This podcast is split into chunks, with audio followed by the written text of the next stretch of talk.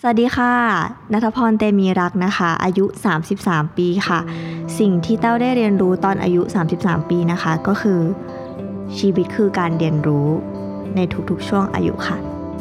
Listen to the Cloud เรื่องที่ The Cloud อยากเล่าให้คุณฟัง Coming of Age บทเรียนชีวิตของผู้คนหลากหลาย และสิ่งที่พวกเขาเพิ่งได้เรียนรู้ในวัยนี้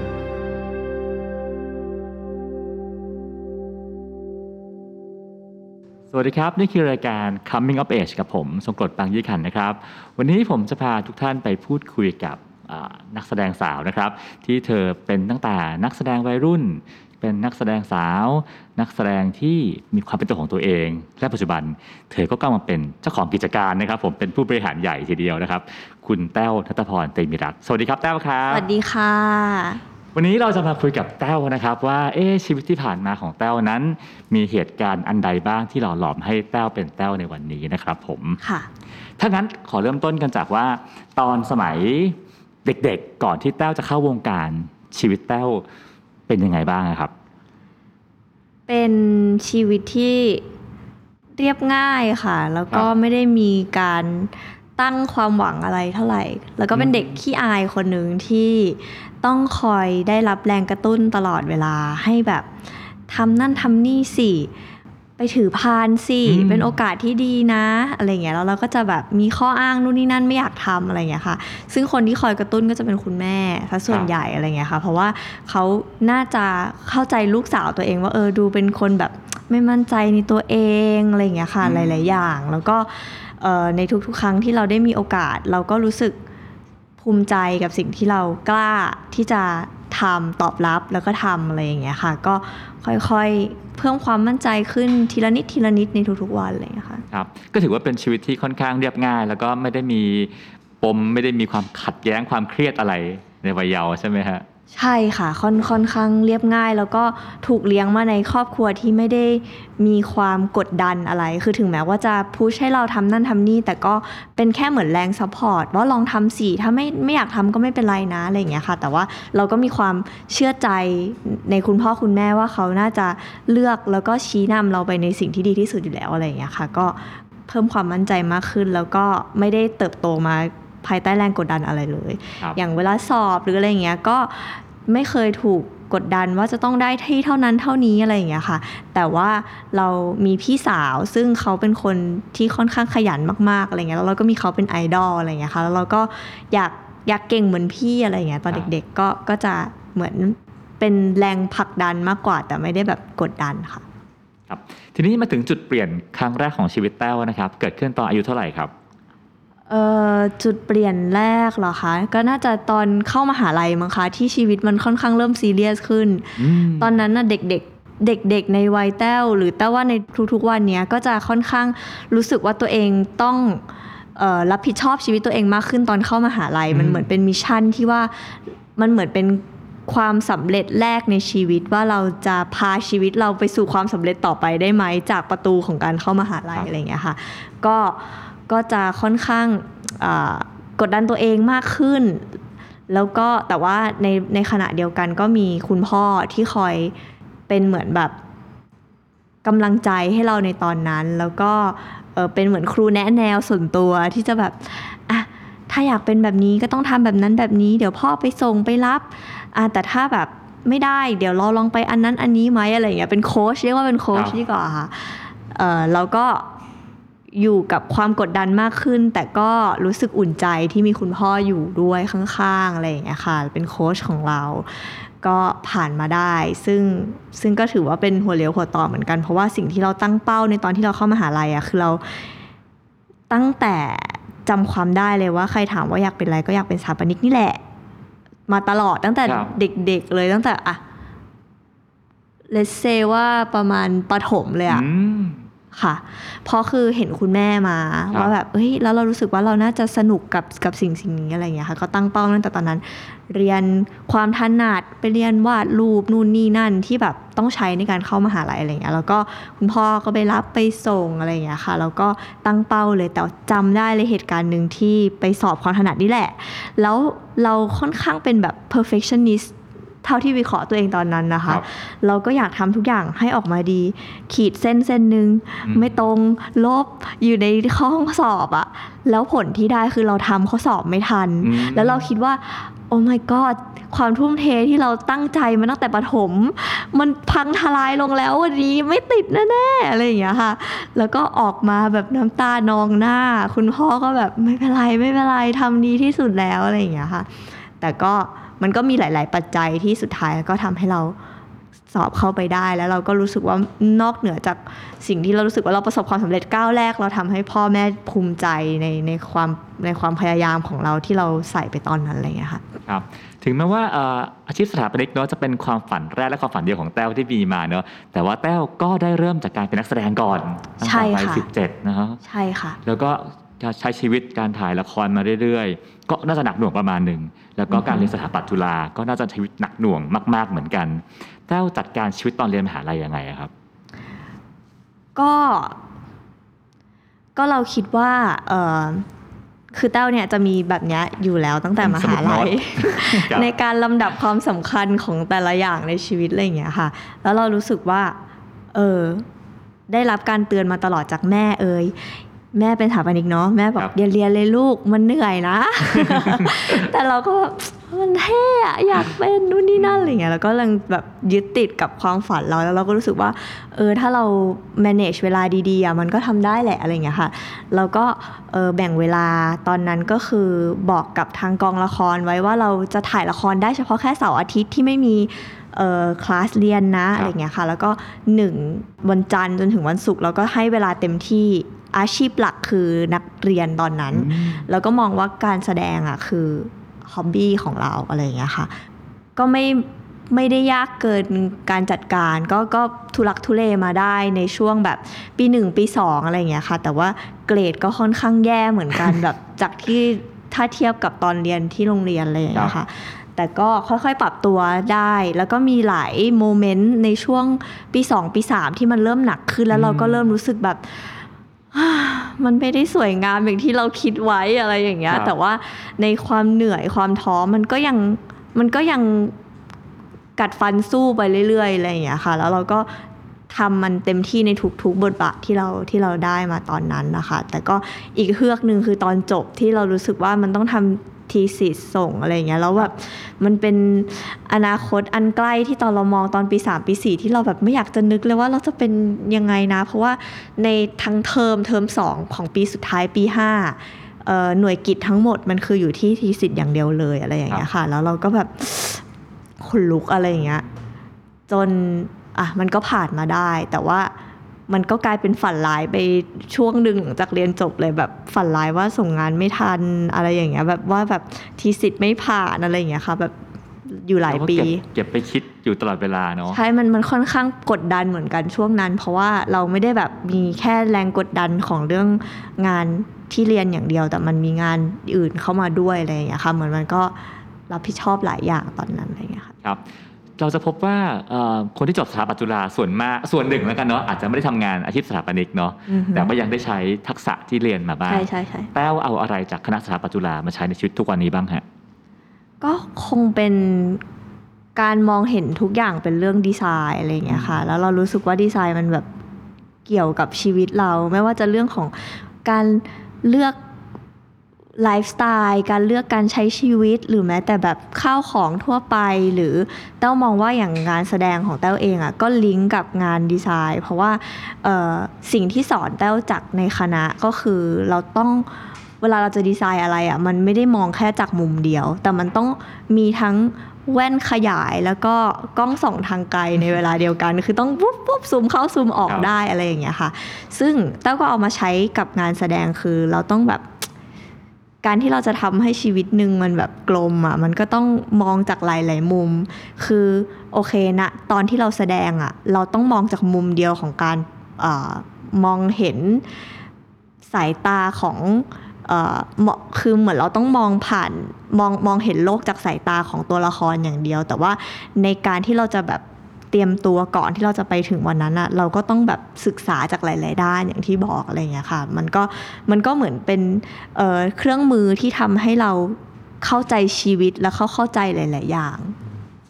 ครับผมค่ะถ้าพี่มองลองมองไทม์ไลน์ชีวิตนักแสดงประกอบกับการเรียนนะเนาะช่วงแรกอาจจะเป็นการมีมีสถานะเป็นดาราวัยรุ่นนะฮะสักพักหนึ่งช่วงเรียนมหาลัยอาจจะเป็นดาราสาวที่เริ่มเริ่มเป็นนางเอก เริ่มเป็นอ่า มีตัวตนรู้จักในช่องมากขึ้นอ่าอืมใช่ค่ะฮะซึ่งช่วงนี้เป็นช่วงที่ดาราส่วนมากมักจะระวังตัวเองมาก คือต้องวางภาพลักษณ์ที่ดีสุดๆแต้วได้รับการสอนสั่งจากทางช่องมายังไงบ้างฮะในเรื่องการวางตัว ในเรื่องการวางตัวเหรอคะแต้วก็คือเราเราเหมือนไม่ได้ถูกสอนว่าเราเป็นดาราอืมเรามองเราเราถูกสอนว่าเราคือนักแสดงแล้วเราก็เป็นอาชีพหนึ่งที่เราก็ต้องมีหน้าที่รับผิดชอบครับ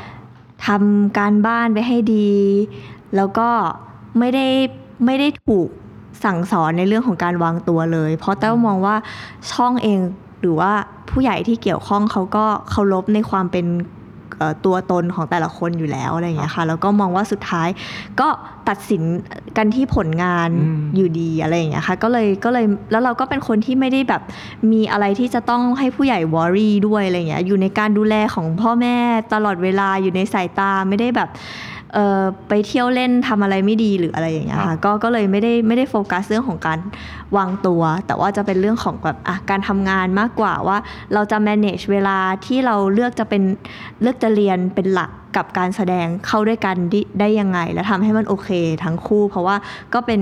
คอนเซิร์นจากทางฝั่งคุณพ่อคุณแม่ด้วยว่าอย่าทิ้งเรื่องเรียนนะ ต้องทำต้องเรียนไปด้วยอะไรอย่างเงี้ยเพราะเขาก็เขาก็แค่มองว่าการแสดงน่าจะเป็น เครื่องมือที่ทำให้เรามีความมั่นใจมากขึ้น แล้วก็เขาเห็นว่าเออเราก็ทำได้ดีตั้งแต่ตอนแคสโฆษณานู่นนี่นั่นอะไรอย่างเงี้ยค่ะเขาก็อยากแบบสนับสนุนลูกตรงนี้ด้วยอะไรอย่างเงี้ยค่ะครับซึ่งซึ่งภาพลักษณ์เต้าก็ถือว่าวางตัวได้ดีสุด ๆ ดีมาก หรืออาจจะเรียกว่าดีเกินไปก็ไม่ทราบนะฮะทำให้คนสึกคาดคาดหวังค่อนข้างเยอะ แล้วพอ พอวันหนึ่งช่วงนั้นอาจจะมีข่าวว่าเอ๊ะเห็นเต้าใส่ชุดบิกินี่หรือแม้กระทั่งมี มีขวดเบียร์อยู่ในมืออะไรเงี้ยคนก็รับค่ะไม่ได้ค่ะ ซึ่งวันนี้คงปกติมากๆนะสถานการณ์ณวันนี้ แต่ว่าค่ะพอเป็นยุคนั้นนะฮะแบบคนรู้สึกว่าเฮ้ยรับไม่ได้ค่ะพอแต้วเห็น feedback แบบนั้นแล้วแต้วรู้สึกยังไงบ้างอะครับ แต้ว แต้วเหมือนงงก่อนตอนแรกว่าอืมอุ๊ย เราเป็นที่พูดถึงเหรออะไรอย่างเงี้ย คือ คือเรารู้สึกว่าชีวิตเราก็เหมือนคนธรรมดาทั่วไป ไม่ได้ expect ให้ใครมาสนสนใจและคาดหวังด้วยซ้ำแค่แบบอุ๊ยเราเราเราแค่ช็อก ไม่ถึงกับช็อกแต่ว่าแค่แบบ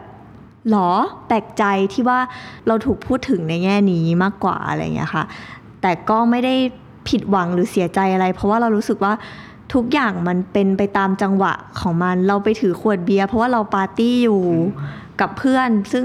วุฒิภาวะบัตรประชาชนใช้ถือได้แล้วอะไรอย่างเงี้ยครับค่ะก็ก็มองว่ามันก็เป็นชีวิตที่เราเลือกเองในทุกๆ กาวใส่บิกินี่ก็ตั้งใจซื้อไปเองเพื่อจะใส่แล้วก็อาจจะอาจจะ ความคาดหวังไปหน่อยอะไรอย่างเงี้ยค่ะอาจจะอาจอาจจะฉีกไปจากสิ่งที่คนคาดหวังอะไรอย่างเงี้ยค่ะ แต่ว่าเราก็เคารพว่านี่มันคือการตัดสินใจของเราเองอะไรอย่างเงี้ยแล้วเราก็มองมาตลอดว่าเราก็ต้องมีชีวิตของเราอะไรอย่างเงี้ยอย่างที่บอกว่าเราไม่ได้โฟกัสที่การวางตัว เพราะเรามองว่านักแสดงก็คืออีกหนึ่งอาชีพที่วัดกันที่ผลงานอะไรอย่างเงี้ยค่ะก็เลยก็เลยไม่ได้แบบไม่ได้แบบรู้สึกดาวหรือเสียใจอะไรแต่แค่แบบ ประหลาดใจมากกว่าที่เราถูกพูดถึงอะไรอย่างเงี้ยค่ะแล้วกับชีวิตเส้นทางของการเป็นนักแสดงที่ตั้งใจแสดงอะเนาะค่ะแต้วว่าผลงานชิ้นไหนที่มันส่งผลกับชีวิตแต้วมาก ๆ บ้างอะครับ โอเคค่ะ ก็อืมน่าจะเป็นเรื่องละครหลังข่าวคืออมสมัยหนึ่งสมัยนี้ด้วยแหละ ก็จะมีการแยกแคตตากรีละครเป็นหลังข่าวกับก่อนข่าวอะไรอย่างเงี้ยนะคะ ก่อนหน้านั้นน่ะจะเล่นละครก่อนข่าวมา ซึ่งก็เหมือนเป็นโอกาสที่ผู้ใหญ่ให้เราลองแบบ ชิมลางในวงการการแสดงอะไรอย่างเงี้ยค่ะครับจนถึงจุดหนึ่งที่เราได้ไปเรียนการแสดง แล้วเราเริ่ม แล้วเราเริ่มอินกับมันมากขึ้น เริ่มรู้สึกว่าหุยเรามีเครื่องมือในการที่เราจะไปทำให้สิ่งที่เรียกว่าการแสดงมันสนุกขึ้นนะอืมอะไรอย่างเงี้ยค่ะ เราก็ตื่นเต้นกับมันแล้วมันก็เป็นประจวบเหมาะกับการที่เราได้โอกาสได้เล่นละครหลังข่าวเรื่องแรกในชีวิตเราอะไรอย่างเงี้ยค่ะ ซึ่งคือเรื่องดงผู้ดีอะไรเงี้ย แล้วก็เป็นเหมือน บทพิสูจน์ที่ทำให้คนมองเห็นเราในฐานะนักแสดงมากขึ้นว่าเฮ้ยเด็กคนนี้มันเล่นละครได้นะอะไรอย่างเงี้ยค่ะ แล้วก็ทำให้เป็นที่รู้จักมากขึ้นในฐานะนักแสดง ก็น่าจะเป็นเป็นจุดพลิกผันในในการมายึดเป็นอาชีพนักแสดงอืมจุดเริ่มต้นอะไรอย่างเงี้ยค่ะ แรกก็เลยก็เลยค่อนข้างประทับใจเรื่องนั้นแล้วเราก็รู้สึกว่าเออ ในในฐานะที่เราไม่ได้จบการแสดงมาโดยตรง แต่ว่าเราเริ่มมองเห็นคุณค่าของงานแสดงแล้วเราเอาไปใช้จริง แล้วมันก็ออกมาเป็นผลงานที่ทำให้คนจำเราได้ในฐานะนักแสดงแล้วเราก็สนุกกับมันมากด้วยสิบนความกดดันนั้นอะไรอย่างเงี้ยมันก็ออกมาเป็นผลงานนี้ก็เลยรู้สึกประทับใจค่ะ ครับผมแล้วอย่างว่ากันว่าแบบละครเรื่องแรกของนักแสดงหน้าใหม่มันสำคัญเนาะค่ะถ้าถ้าดังก็ดีไป แต่ถ้าแป๊กเนี่ยก็มีความเสี่ยงสูงมากว่าชีวิตอาจจะในอนาคตที่ไม่สดใสค่ะกังวลไหมฮะ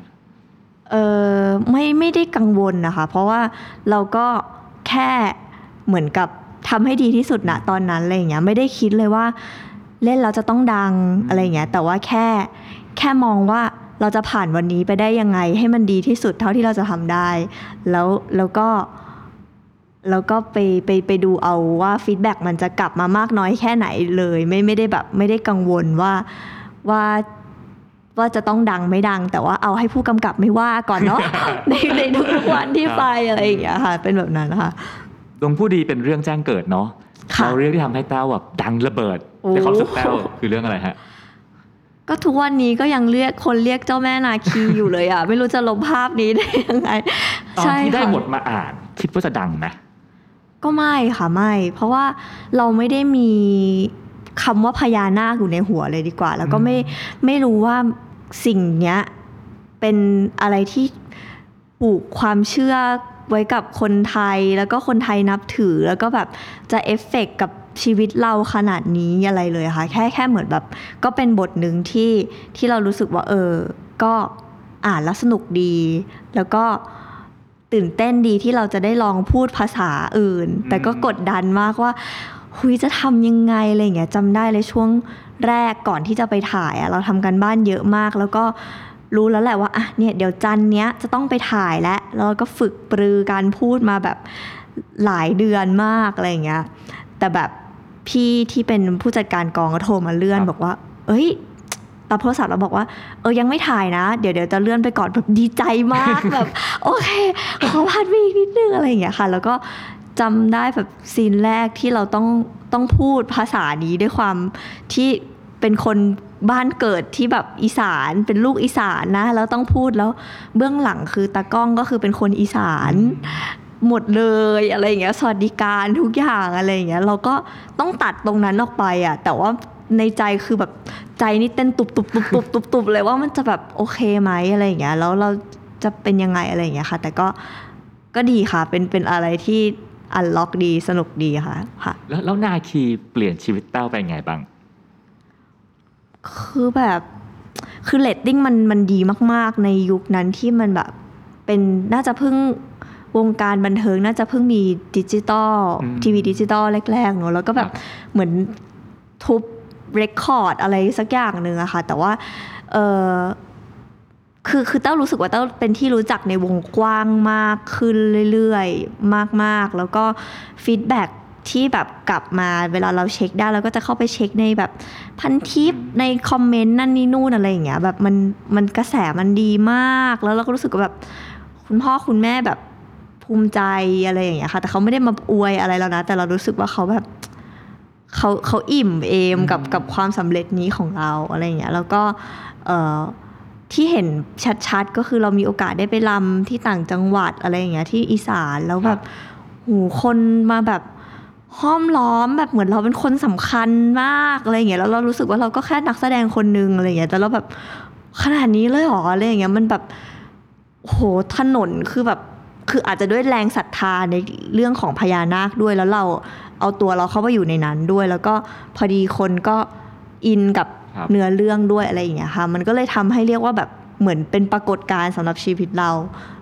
ประมาณหนึ่งเลยอะไรอย่างเงี้ยค่ะเรียกว่าช่วงนั้นน่าจะน่าจะงานเยอะมากเนาะแบบงานเข้ามาหลั่งไหลมากมาย ใช่ค่ะ ใช่เยงานอะเยอะแค่ไหนเยอะนะช่วงมานั้กนค่ะต้าต้าจำได้ไหมก็ก็เยอะมากแบบ วิไม่อยากพูดว่าช่วงนั้นเลยยังอยากงานเยอะอยู่เลยอะก็แต่ว่าจริง ๆ มันคือมันแบบอะโฆษณาก็เข้าแบบปุ๊บปุ๊บปุ๊บปุ๊บปุ๊บปุ๊บมีอีเวนต์เยอะมากอะไรอย่างเงี้ยค่ะ แล้วก็แล้วก็ไปไหนคนก็ก็จะเรียก เจ้าแม่นาคีอะไรอย่างเงี้ยค่ะ แบบคำแก้วนู่นนี่นั่นอะไรอย่างเงี้ยค่ะอืมครับอีกสิ่งหนึ่งที่สังเกตได้จากจากการแสดงของแต้วเนอะแต่ค่ะมักจะเป็นนักแสดงที่ต้องเล่นบทที่ต้องพูดภาษาถิ่น ใช่ค่ะ เยอะมากทั้งทั้งเหนือทั้งอีสานทั้งภาษาค่ะ ชนเผ่าอะไรเงี้ยค่ะ ทำไมถึงดวงเหมาะกับสิ่งนี้ทราบไหมฮะ อาจจะเหมือนกับ เอ๊ะ เหมือนแต้วก่อนที่แต้วจะเล่นนาคีอะแต้วมีเล่นคุณชาย อืมสุภาพบุรุษอันนั้นครับ ด้วยอันนั้นซึ่งก็ก็เป็นประตูแรกของการที่เราได้พูดภาษาอีสานอะไรอย่างเงี้ยค่ะเอ่อแล้วก็พอนาคีก็เป็นอีก episode หนึ่งของการพูดอะไรอย่างเงี้ยค่ะก็ก็คงเป็นเหมือนแบบ จากเรื่องนั้นมั้งที่ทำให้คนรู้สึกว่า เออเราเรามีศักยภาพที่จะทำได้อะไรเงี้ยก็เลยงานประเภทนี้ก็เลยค่อยๆ ทยอยเรียงแถวกันเข้ามาอะไรอย่างเงี้ยค่ะก็เป็นอีสานเวอร์ชันหนึ่งอีสาน episode สองแล้วก็มีภาษาเหนือจากเรื่องรากนักครานั้นก็เป็นอีก อีกบทพิสูจน์หนึ่งเหมือนกันค่ะอือฮึซึ่งคือแค่คิดว่าแค่เอ่อเล่น act- acting จะบทให้ได้ก็ยากแล้วค่ะแล้วการต้องต้องท่องภาษาถิ่นให้ได้นะฮะค่ะแต้วทำไงอะฮะเต้าก็เทียบกันเป็นแบบเออเป็นสูตรว่าเด็กวัยรุ่นทั่วไปที่ชอบแบบเคป๊อป ชอบเกาหลีเขายังพูดเกาหลีได้เลยอะอืมอะไรอย่างเงี้ยทั้งทั้งๆที่รู้หรือไม่รู้ความหมายก็ตาม แต่เนี่ยเราเราเข้าใจความหมายได้นะ มันแบบมันพอจะเดาได้ในในภาษาถิ่นเนาะครับแล้วเราก็แค่แบบให้เวลากับมันให้เวลากับการเตรียมตัวอะไรอย่างเงี้ยค่ะมากกว่าเรื่องอื่นสักหน่อยอะไรอย่างเงี้ยก็ก็คิดว่า มัน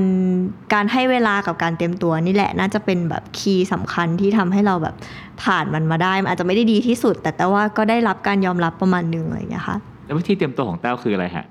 ก็ฟังเยอะๆค่ะ แล้วก็ไปไปเรียนกับเจ้าของภาษาเลยอ่าให้เขา correct ว่ามันต้องอย่างนั้นอย่างนี้ เพราะบางทีอะมันจะมีหลายโมเมนต์มากที่เราแบบ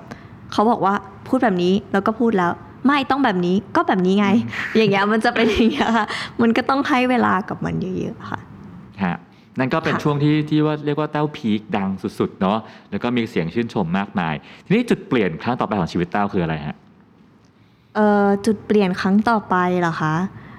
ก็น่าจะเป็นช่วงที่จากจากนักแสดงที่เพียบพร้อมไม่มีขาว ก็กลายเป็นแบบครองตำแหน่งเจ้าแม่ดราม่า อะไรอย่างเงี้ยครัค่ะบหมายถึงว่าเจ้าแม่ดราม่าไม่ใช่ในฐานะนักแสดงนะคะ แต่ว่าดราม่าเยอะเหลือเกิน หยิบจับอะไรก็เป็นดราม่าอะไรอย่างเงี้ยค่ะอือหือน่าจะเป็นประมาณนั้น ก็แต้วคิดแต้วคิดว่ามันเกิดอะไรขึ้นกับชีวิตแต้วฮะอือหือถึงเป็นแบบนั้นเราก็เป็นของเราอย่างนั้น แล้วคนมาคาดหวังเราเอง หรือเราไปค่ะทำอะไรผิดพลาดหโอรือเคอย่างไร ก็มันน่าจะเกิดจากเหมือนการที่คนเริ่มอะใส่บิกินี่นู่นนี่นั่นคือเหมือนหมายถึงว่า เออ มองว่าเราไม่เป็นอย่างที่เขาคาดหวัง เหมือนอาจจะด้วยการที่มันมีสื่อโซเชียลมากขึ้น แล้วเราเปิดความเป็นตัวเรามากขึ้น เราเมิร์ชความเป็นแต้วกับกับแต้วนัทพรในฐานะนักแสดงเข้าด้วยกัน แล้วคนก็เลยผิดหวังกับวิธีการวางตัวหรือการใช้ชีวิต หรือว่าอะไรอย่างเงี้ยค่ะ ก็เลยก็เลยแบบเป็นที่แบบ คนเริ่มรู้สึกว่า เอ๊ะ มันใช่หรือเปล่า มันทำถูกหรือเปล่าอะไรอย่างเงี้ยค่ะ ประมาณนั้น ซึ่งซึ่งดราม่าก็หลั่งไหลเข้ามาในทุกๆเรื่องที่แต้วบอกนะมีเรื่องเลิกกาแฟนและเรื่องนั้นเรื่องนี้ ใช่ค่ะ ดราม่าไหนที่แต้วรู้สึกว่าโอ้โหเสียใจที่สุด อืม ไม่ค่อยมีเลยอะอืมไม่ไม่ไม่ค่อยมี มันแต่ว่ามันอาจจะเป็นที่ว่าเราเราคุยกับตัวเองเยอะอะไรอย่างเงี้ยค่ะ แบบเรารู้สึกว่าเราก็ อย่างที่บอกคือเราตัดสินใจทำเองทุกอย่างอะไรอย่างเงี้ยค่ะ เราก็เลยไม่ค่อยรู้สึกเสียใจอะไรกับสิ่งที่ที่ที่มากระทบเรา เพราะว่าเราเรารู้สึกว่าก็เธอเลือกของเธอเองในการทำทุก ๆ อย่าง แล้วเราก็คิดว่าทุกคนรักตัวเองมากพอที่จะเลือกสิ่งที่คิดว่าใช่กับความรู้สึกเรา ที่อาจจะไม่ได้ต้องไปตรงกับความคาดหวังของใครอะไรอย่างเงี้ยค่ะ เรารู้สึกว่า ออเราแฮปปี้กับการทำแบบนั้นแบบนี้ในทุกๆอย่าง แต่มันอาจจะผิดคาดหรือว่าผิดจริง ๆ อย่างมีช่วงตอนโควิด ที่แบบเรื่องกักตัวที่มันยังมีความแบบเอ่อไม่ค่อยชัดเจนในเรื่องของการกักตัวแล้วเราก็ทำผิดด้วยในการที่แบบโอเค เราเป็นคนสาธารณะ เราถูกจับจ้อง แต่ว่าเราอาจจะละหลวมอะไรอย่างเงี้ยค่ะ อันนั้นก็เป็นสิ่งที่มีทั้งผิดคาด ผิดหวังและผิดจริงอะไรอย่างเงี้ยครัค่ะบแล้วก็ค่อยๆเรียนรู้ไปว่า โอเค เราอาจจะต้องมองใหม่ณวันนี้นะคะ สิ่งที่เรียนรู้ก็คือเราอาจจะต้องในฐานะที่เป็นนักแสดง หรือเป็นแบบคนที่ได้รับความสนใจอะไรเงี้ยก็ต้องก็ต้องก็ต้องคิดเยอะๆในในทุกๆอย่างจริง ๆ แต่ว่าในขณะเดียวกันเราก็ต้องเคารพตัวเราด้วยว่าเออเราต้องชั่งน้ำหนักความเหมาะสมกับความเป็นตัวเราด้วยหา balance อะค่ะว่าว่าอะไรคือสิ่งที่มันน่าจะทำให้เกิดความสมดุลในทั้งสองฝั่งอะไรอย่างเงี้ยค่ะ อบคำว่าผิดคาด ผิดหวังผิดจริงมากคือตาแบ่งได้ชัดเจนมากเนาะค่ะจะได้รู้ว่ามันต้องไปแก้ที่ไหนกันแน่ใช่ค่ะ ก็ต้องคอยวิเคราะห์ว่ามันมันแบบมันมีข้อผิดพลาดตรงไหนที่เป็นเออร์เลอร์อะไรอย่างเงี้ยค่ะอืมครับผมอะทีนี้ก็แต้วก็จะบอกไปแล้วเนอะว่าเรื่องดราม่าส่งผลให้เราได้วิเคราะห์ข่าวสารเหล่านี้มากขึ้นนะเนาะค่ะแล้วจุดเปลี่ยนครั้งต่อไปในชีวิตแต้วคืออะไรครับ จุดเปลี่ยนครั้งต่อไปก็คือเรื่องคุณพ่อค่ะครับค่ะ ก็เอ่อ ประมาณสองปีกว่าๆที่แล้ว ก็คุณพ่อเกิดอุบัติเหตุ อย่างกระทันหัน ซึ่งตอนนั้นเราทำงานอยู่เหตุการณ์จริงคือเราถ่ายโฆษณาอยู่ แล้วก็แล้วก็เป็นอะไรที่เราแบบกลัวที่สุดในในชีวิต เพราะว่าเรามีคุณพ่อเป็นแบบสิ่งที่ยึดเหนี่ยวจิตใจ เป็นโค้ชของชีวิตเราไม่ใช่แค่ตอนมหาลัยอะครับเป็นโค้ชของชีวิตเรามาตลอด คอยสอน คอยให้กำลังใจอะไรอย่างเงี้ยค่ะ แต่ว่าแบบอยู่ดีๆ เกิดสิ่งนี้ขึ้นมาแล้วเราแบบจำได้เลยวันนั้นเรา เราตัวชาแบบชาไปเลยแบบสั่นเลยอะค่ะแล้วก็ค่อยๆแบบเรียกสติกลับคืนมา แล้วก็เออแต่ว่าเรามองไปรอบๆเนี่ยคือทั้งทั้งครอบครัวเราคุณแม่เองพี่เองก็คือก็คือหนักไม่ไม่ต่างกันไม่ไม่ยิ่งหย่อนไปกว่ากันอะไรเงี้ยเราก็เลยยิ่งทำให้เราเรียกสติกลับมาได้เร็วขึ้นอะไรเงี้ยค่ะว่าเราจะต้องแบบ เป็นแต้วที่มีสติที่สุดเท่าที่จะทำได้อะไรเงี้ยแล้วก็แล้วก็ค่อยๆเอ่อค่อยๆจับมือกันแล้วก็ให้กำลังใจกันในท่ามกลางความแบบไม่มั่นคงทางจิตใจอย่างแรงอะไรอย่างเงี้ยค่ะเพราะว่าไม่ใช่กับแต้วเองคุณพ่อเป็นเป็นแบบเป็นโค้ชของทุกคนในบ้านดีกว่าอะไรเงี้ยก็เลย ก็เลยยังโซนเซกันอยู่ ตอนนี้ก็ยังก็ยังเป็นอยู่ แต่ว่าก็ดีขึ้นดีขึ้นแบบ เรื่อยๆอะไรเงี้ยค่ะ ซึ่งแต้วทราบข่าวในตอนอยู่กองถ่าย ซึ่งตอนนั้นถ่ายถ่ายถ่ายไปได้เยอะหรือยังอะครับ ถ่ายไปได้เกิน 60%นะคะตอนนั้นค่ะ แล้วก็เป็นการถ่ายโฆษณาที่แบบบันเทิงมาก เพราะว่าด้วย story คือ นำพามาจากการที่เราเล่น TikTok อะไรอย่างเงี้ย แล้วเขาก็เหมือนแบบทำ concept แบบให้เราเหมือนเราเล่น TikTok อยู่แล้วเราพูดภาษานู่นนี่นั่นอะไรอย่างเงี้ยค่ะ แล้วก็สนุกสนานมากแล้วอยู่ดีๆ ก็คุณแม่ fade ออกไป คุณแม่คุณแม่จะเหมือนแบบเห็นว่าเราทำงานอยู่แล้วเขาก็อยู่กับความยังไม่รู้ว่ามันร้ายร้ายแรงแค่ไหน เขาก็เฟดออกไปจัดการก่อนอะไรอย่างเงี้ยค่ะ จนจนมันเริ่มแบบ น่าจะแย่ขึ้นเรื่อยๆสถานการณ์ดูไม่มั่นคงจริงๆอะไรอย่างเงี้ยก็เลยเออน้องเฟรมที่เป็นผู้จัดการก็เลยเริ่มมาบอกแบบเอ่ามันเกิดแบบนี้ขึ้นนะอะไรอย่างเงี้ยแล้วก็แบบหูดับ แล้วก็ตัวสั่นอย่างที่บอกยะเชเออชาเย็นไปทั้งตัว แล้วก็แล้วก็ไปโรงพยาบาล แล้วก็เอออยู่กับความไม่แน่นอนของชีวิตอยู่ประมาณเกือบเดือนอะไรอย่างเงี้ยค่ะในการที่จะต้องเออรับรู้ว่าเกิดอะไรขึ้นมัน สภาพร่างกายแบบถดถอยไปแค่ไหน มีความหวังมากขึ้น แล้วอยู่ดีๆก็วูบเลยแบบจะไปแล้วอะไรอย่างเงี้ยค่ะ อย่างเงี้ยอยู่อยู่ประมาณเกือบเดือน แล้วก็แล้วก็เอ่อจนสุดท้ายก็โอเค ก็คุณพ่อเสียอะไรอย่างเงี้ยค่ะและการที่คุณพ่อซึ่งเป็นเสาหลักของครอบครัวได้ค่ะได้จากแต้วไปนะครับ ส่งผลให้กับชีวิตแต้วบ้างฮะก็เรารู้สึกแบบ เหมือนไม่มีความมั่นคงอย่างที่พูดอะแบบแบบจิตใจไม่มั่นคงเลยแบบรู้สึก รู้สึกแบบไม่ปลอดภัยค่ะ แต่ในขณะเดียวกันมันก็ทำให้เราต้องเป็นผู้ใหญ่เร็วขึ้น อยู่ดีๆก็ต้องเป็นแบบคนที่ลีดครอบครัวและแล้วอะไรอย่างเงี้ยค่ะแต่แต่ก็ เต้องมองว่าเต้าเข้าใจชีวิตมากขึ้นจากเหตุการณ์นี้นะ หมายถึงว่าเราให้คุณค่ากับกับความสัมพันธ์ในบ้านมากขึ้น เห็นความจริงของความไม่แน่นอนมากขึ้น เพราะว่าอย่างหนึ่งคืออย่างที่บอกคือคุณพ่อเป็นโค้ชของชีวิตเขาเขาสอนการการมองชีวิตให้เรามีความสุข แล้วก็ ความเรียบง่ายของของความสุขในชีวิตมาตลอด รวมไปถึงความไม่แน่นอนของชีวิตเขาพูดตลอดเขาพูดเรื่องแบบอะถ้าไม่อยู่นู่นนี่นั่นให้เราชิน ซึ่งเราไม่เคยคิดว่าวันนั้นจะมาถึงเร็วขนาดนี้อะไรอย่างเงี้ยค่ะ แต่ว่าการที่เราถูกโค้ชมาแบบนั้นอะมันก็ทำให้เราอะวันนี้สนามจริงและต้องแบบต้องแบบอยู่กับมันให้ได้แหละอะไรอย่างเงี้ยค่ะก็เลยแบบเหมือนกับเหตุการณ์เนี้ยก็ก็ทำให้เราให้เราเร่งปฏิกิริยาให้เราต้องต้องเข้าใจแล้วก็ แล้วก็ได้ได้ใช้ชีวิตแบบแบบที่คุณพ่ออยากให้เป็น ก็ถือว่าเติบโตขึ้นอีกหนึ่งขั้นของชีวิต ครับผมอะแล้วหลังจากนั้นฮะ มีจุดเปลี่ยนครั้งต่อไปอีกไหมฮะ อืม ก็คงเป็นเรื่องของเออการขยับตัวเองมาทำธุรกิจ ครับ มากขึ้น ที่ผ่านมาแต้วเคยทำอะไรมาบ้างฮะ ที่ผ่านมาเต้าเต้าทำเอ่อถ้าพูดถึงตัวเป็นสินค้าค่ะครับก็จะเป็นมีชุดออกกำลังกายค่ะ แล้วก็หลักๆเนอะแล้วก็มีลองไปจับแบบทำน้ำเอ่อวิตามินด้วยอะไรอย่างเงี้ยค่ะคือคือพยายามพาตัวเองเข้าไปอยู่ในธุรกิจที่เรารู้สึกว่าเราไม่เคยมีข้อมูลหรือไม่มีสกิลทางด้านนี้เลยอะไรอย่างเงี้ยค่ะเออ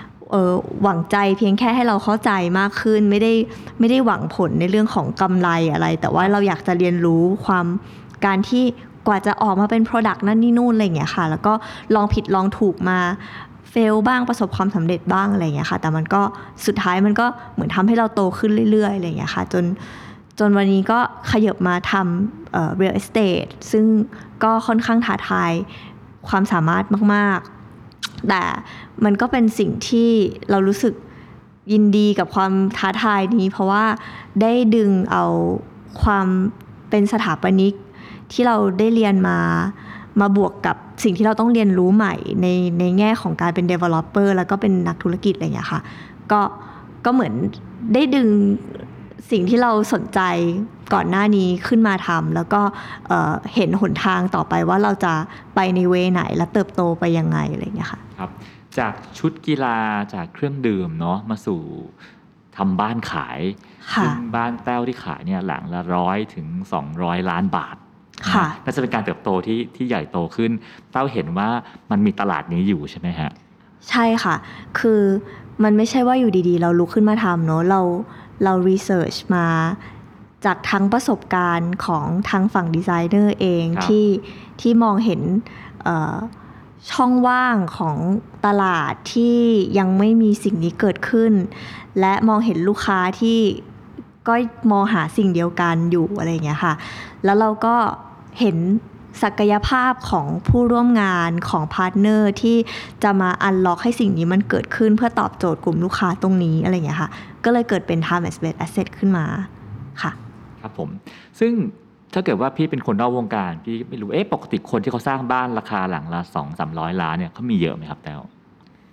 เยอะนะคะ จากประสบการณ์ที่ที่ Open Box รับอะค่ะ ปีปีหนึ่งก็คือมีแบบ10กว่าคนที่ approach เข้ามาเพื่อจะสร้างบ้าน มีครับมีเงินจำนวนเนี้ยแหละ แล้วมีความต้องการแบบนี้ครับแต่ว่าเวลาที่เขาจะมาให้กับสถาปนิกในการ develop แบบ หรือแม้แต่อดทนรอในช่วงของการก่อสร้างที่ใช้เวลาดับเบิลไปกว่าการที่จะพัฒนาแบบอีก รวมๆแล้วก็คือ 5-6 ปีขึ้นไปในงานดีไซน์มูลค่าเท่านี้เพื่อให้ได้สิ่งที่เขาต้องการอะไรอย่างเงี้ยค่ะ ก็ หายเฟดกันไป จนจริง ๆ แล้วได้ทำจริง ๆ ก็แทบจะไม่ถึงครึ่งหนึ่งอะไรอย่างเงี้ยค่ะ หรือเรียกว่า1นถึงสคนก็เป็นไปได้อะไรอย่างเงี้ยค่ะ ก็เลยกลายเป็นเหมือนต้นโจทย์ต้นความคิดที่ทำให้เป็นการ confirm ว่าสิ่งที่เรากำลังจะทำเนี่ยมีตลาดอยู่จริง ๆ ค่ะ คือมีคนที่มี demand เนาะมีเงินพร้อมจ่าย แต่ว่าปัญหาคือออฟฟิศสถาปนิกอาจจะรับรับไม่ได้มากพอ เขาอาจจะไม่มีเวลาและไม่สามารถที่จะอยู่กับ detail ที่เขาจะต้องมาให้กับครับสถาปนิกขนาดนี้อะไรอย่างเงี้ยค่ะแต้วก็เลยเหมือนออกแบบบ้านพิเศษให้กับคนเหล่านี้ แล้วก็ก็พร้อมอยู่ ใช่ค่ะ ตั้งแต่คือเราเราตั้ง concept ของเออบริษัท Time and Space ครับไว้ในเรื่องของการให้คุณค่ากับเวลากับสถสถานที่หมายถึง Space นะคะ Time and Space ตามชื่อเลย ซึ่งซึ่ง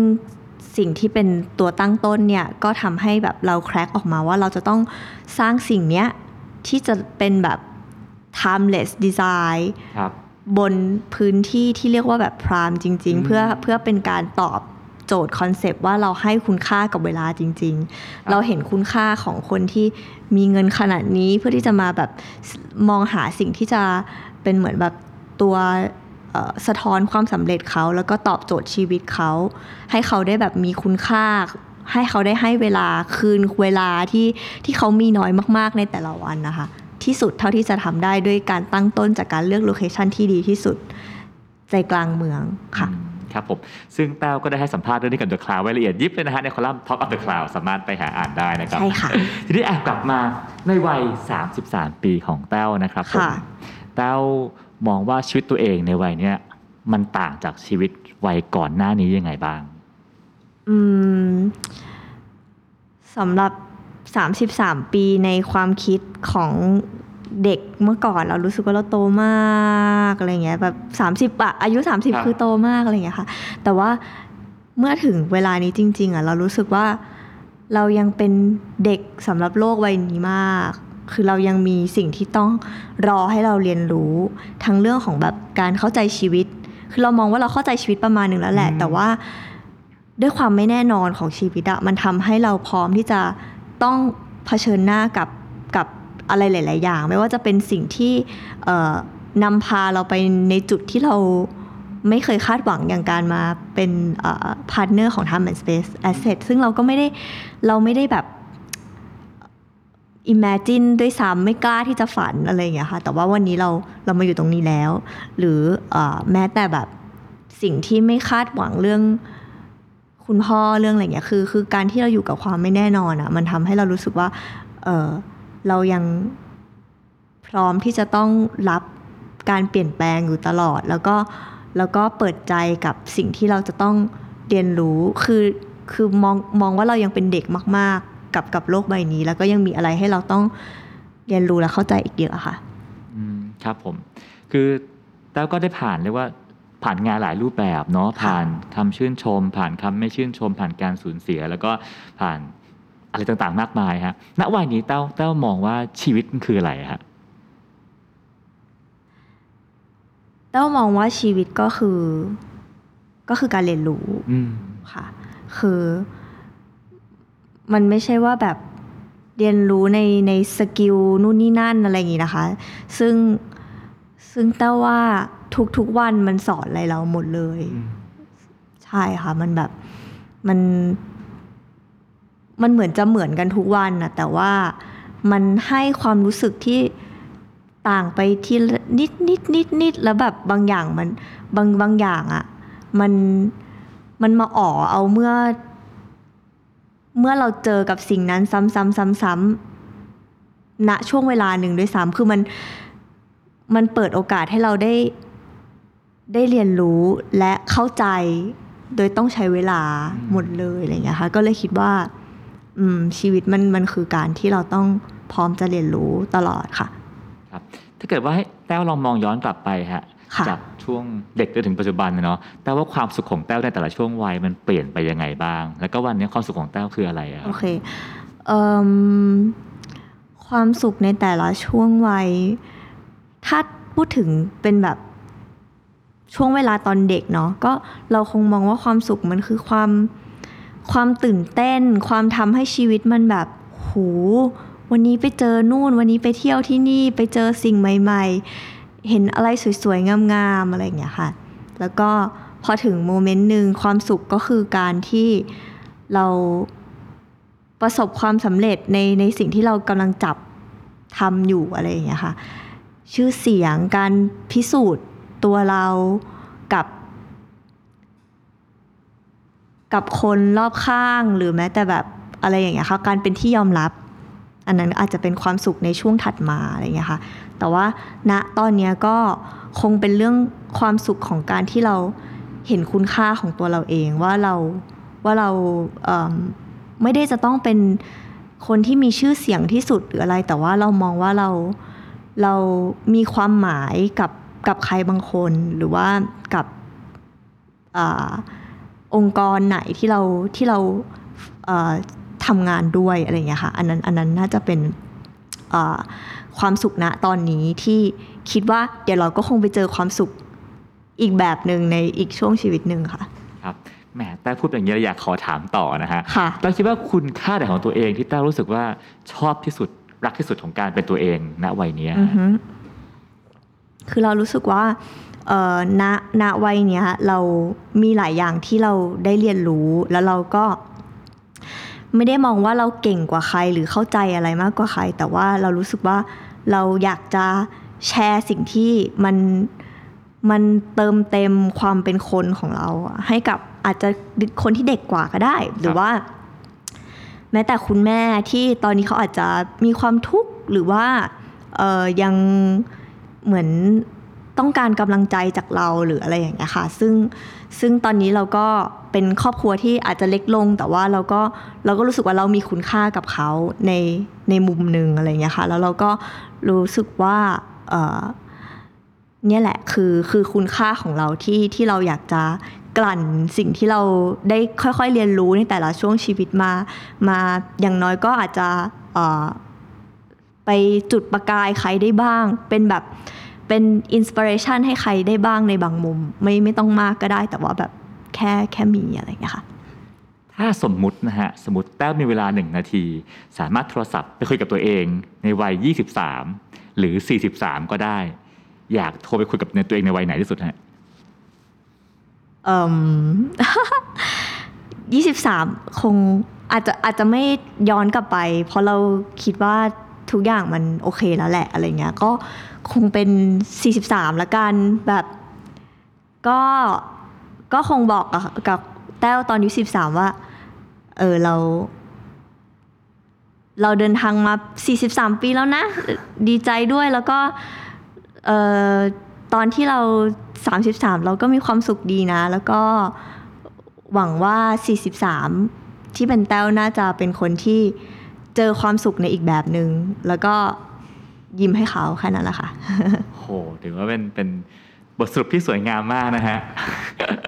ครับก็ก็นี่ฮะคือผมว่านี่คือชีวิตของเต้าที่ที่ส่วนตัวก็รู้สึกว่าน่าสนใจมากเนาะเต้าผ่านช่วงเวลาผ่านเหตุการณ์ที่หลากหลาย แล้วก็ได้ทำงานที่เรียกว่าแตกต่างกันมากจนปัจจุบันมาถึงงานธุรกิจที่ก็เป็นอีกอีกบุตรหมายใหม่ในชีวิตหนึ่งนะฮะซึ่งก็หวังว่าแต้วจะได้มีชีวิตหน้าใหม่ที่สวยงามต่อไปนะครับผมขอบ ค่ะ ครับ ก็อะวันนี้เวลารายการของเราหมดลงแล้วนะครับ ผมกับแต้วต้องลาทุกท่านไปก่อนนะครับ สวัสดีครับ สวัสดีค่ะ ติดตามเรื่องราวดีๆ และรายการอื่นๆจาก The Cloud ได้ที่ readthecloud.co หรือแอปพลิเคชันสำหรับฟังพอดแคสต์ต่างๆ